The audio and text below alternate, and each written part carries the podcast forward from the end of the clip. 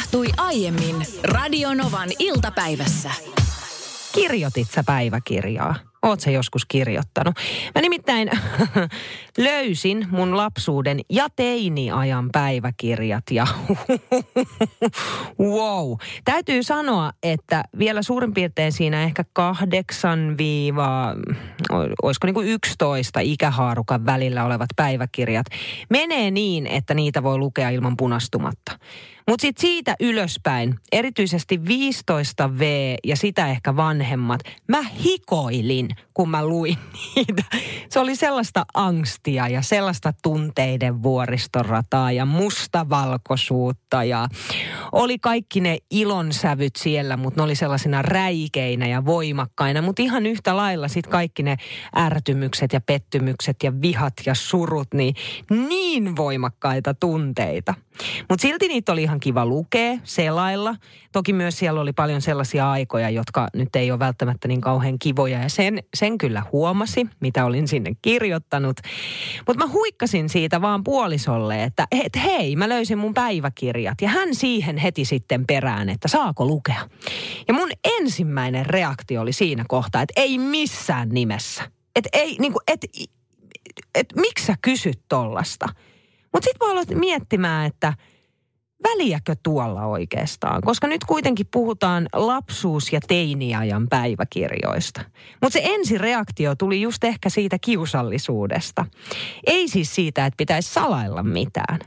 Jos sä oot kirjoittanut päiväkirjaa nuorempana, silloin joskus, niin antaisitko kumppanin lukea? Tai vaikka hyvän ystävän? Ja jos oot näin tehnyt, niin minkälainen se tilanne on ollut? Jansku laittaa tänne viestiä numeroon 17275, että antaisin puolisoni lukea päiväkirjaa, koska minä olen avoin päiväkirja vailla salaisuuksia. Mm-hmm. Toista se oli äidilläni. Hän minulle niin kovasti aina valitteli sitä, että kuinka kovasti yrittävät isän kanssa toista lasta Minulle pikkusiskoa tai pikkuveliä ja leikkikaveria. Useista yrityksestä kuulemma huolimatta ei näy pikkuveliä ja minä sitä sitten itkin ja asia oli minulle valtavan kipeä ja olen koko elämäni tiennyt, että minusta puuttuu palanen. Äitini sitten päiväkirjassa lukee. Olo on valtavan helpottunut, kun yhdessä voitiin päättää, että yksi vauva riittää. Voin unohtaa, mutten ikinä anna anteeksi. Voi ei. Niin, tuossa on taustalla tietysti se, että jos se on valheen kautta tullut, tullut Janskulle tietoon, niin ei, ei varmasti ole mikään sellainen, mistä pystyy vaan sivuttamaan ton asian. Mutta sitten Minna laittaa tänne viestiä, että voi luoja, en ikinä antaisi lukea, kun en itsekään pysty sitä lukemaan. Ehkä joskus otan ne varaston alimmasta laatikosta ennen kuin on ihan höperö. Otan sitten viiniä ja luen ne. Sitten poltan kaikki. Tuskin kukaan niistä on millään lailla kiinnostunut. Sitten tuli viesti, että kirjoitan edelleen päiväkirjaa ja en antaisi lukea. Mutta sen mä ymmärrän, että jos mä nyt tällä hetkellä esimerkiksi kirjoittaisin päiväkirjaa, mitä en tee, mutta jos kirjoittaisin, niin en mä kyllä sitä sit antaisi ehkä mun puolisollekaan. Vaikka siis todella nyt ei ole kysymys siitä, että olisi salaisuuksia millään lailla, vaan jotenkin se päiväkirja, se on niin, kuitenkin henkilökohtainen ja sitä ehkä niin kirjoittaa kuitenkin itselleen. Sitten otetaan vielä Kaimani Niinan viesti tähän loppuun. Niina kirjoittaa, että olen kirjoittanut päiväkirjaa lapsena ja teininä. Kutosluokalla kirjoitetut päiväkirjat on semmoinen, minkä voisin ehkä antaa puolisoni lukea. Yläasteen päiväkirjani oli taas jotain niin kamalaa luettavaa. Sitä en antaisi kenenkään lukea ikinä.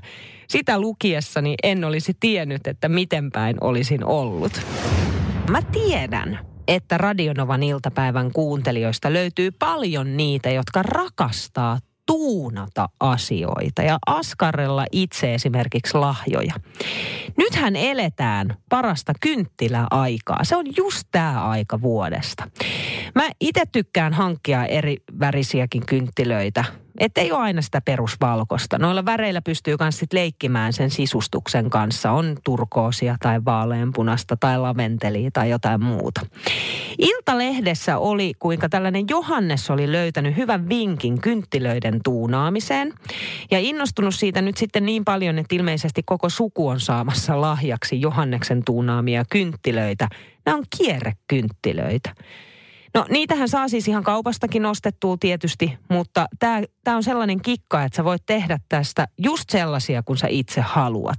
Tämä on helppo tekniikka ja sitten tietysti, että kun sä itse sen teet, niin siinä on sitä tunnearvoa ehkä vähän enemmän, jos sä esimerkiksi haluat antaa sen lahjaksi. Se menee näin.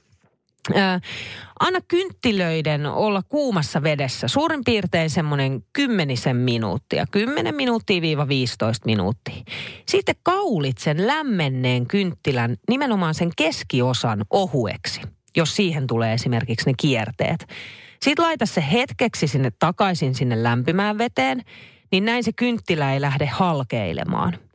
Sitten rupeat kiertämään kynttilää molemmista päistä – Laita se kier- kierrekynttilä vielä hetkeksi viileään veteen, jotta sitten se pinta kovettuu ja kuivata kynttilä liinan päällä. Ja näin sulla on itse tekemät ja tuunaamat kierrekynttilät. Ja näitähän nyt voi sitten tehdä erilaisia ja erinkokoisia, riippuen aina siitä, että mihin kohtaa kynttilää sä sen kierteen haluat.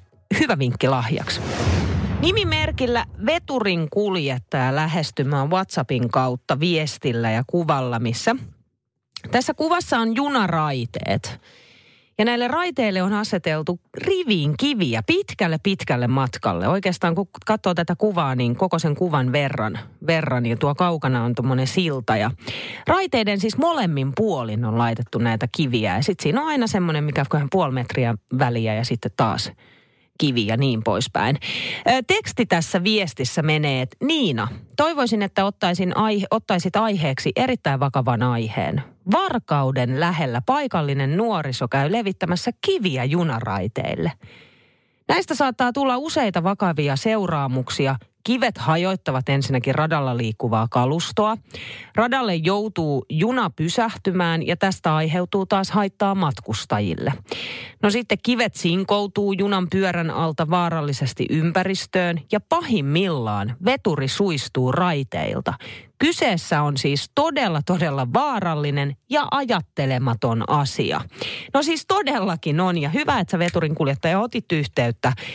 Ikävintähän tässä koko jutussa on se, että ei se nuoriso osaa ajatella noita asioita, vaan todellisuus sitten lävähtää kasvoille vasta siinä kohtaa, kun jotain ikävää tapahtuu ja niinhän se yleensä menee. Oisko mietin, että tuossa mahdollisuus saada ehkä jonkinlaista kameravalvontaa sinne? En tiedä, jos siis kerta tämä tapahtuu usein ja suunnilleen aina samoilla kohdilla siellä varkauden kupeessa. Niin voisiko nuoriso jäädä sitten sitä kautta nalkkiin? Että mitä tuota kuvaa katselen, niin siinä on ainakin käytetty aikaa nimittäin noiden kivien asettelemisen kanssa. Että kyllä siihen menee hetki, kun siellä nuoriso niitä kiviä sinne laittaa. Että niitä ei ole vaan niin kuin heitetty, vaan ne on oikeasti niin kuin nätissä rivissä siinä. Ja pitkälle matkalle. Tai sitten, mitäs jos paikalliset aikuiset menis vahtivuoroon sinne väijymään? Todella tyhmää touhua. Mitä mieltä sä oot? Mitä tällaisessa tilanteessa nyt pitäisi tehdä?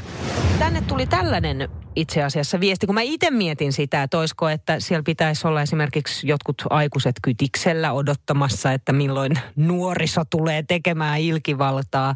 Tai sitten jos saisi jonkinlaista kameravalvontaa, niin en mä nyt sitten tiedä, että onko noin mahdollisia. Mutta tässä on mun mielestä aika hyvä vinkki joka tuli viestillä WhatsAppin kautta plus 358 108 06000.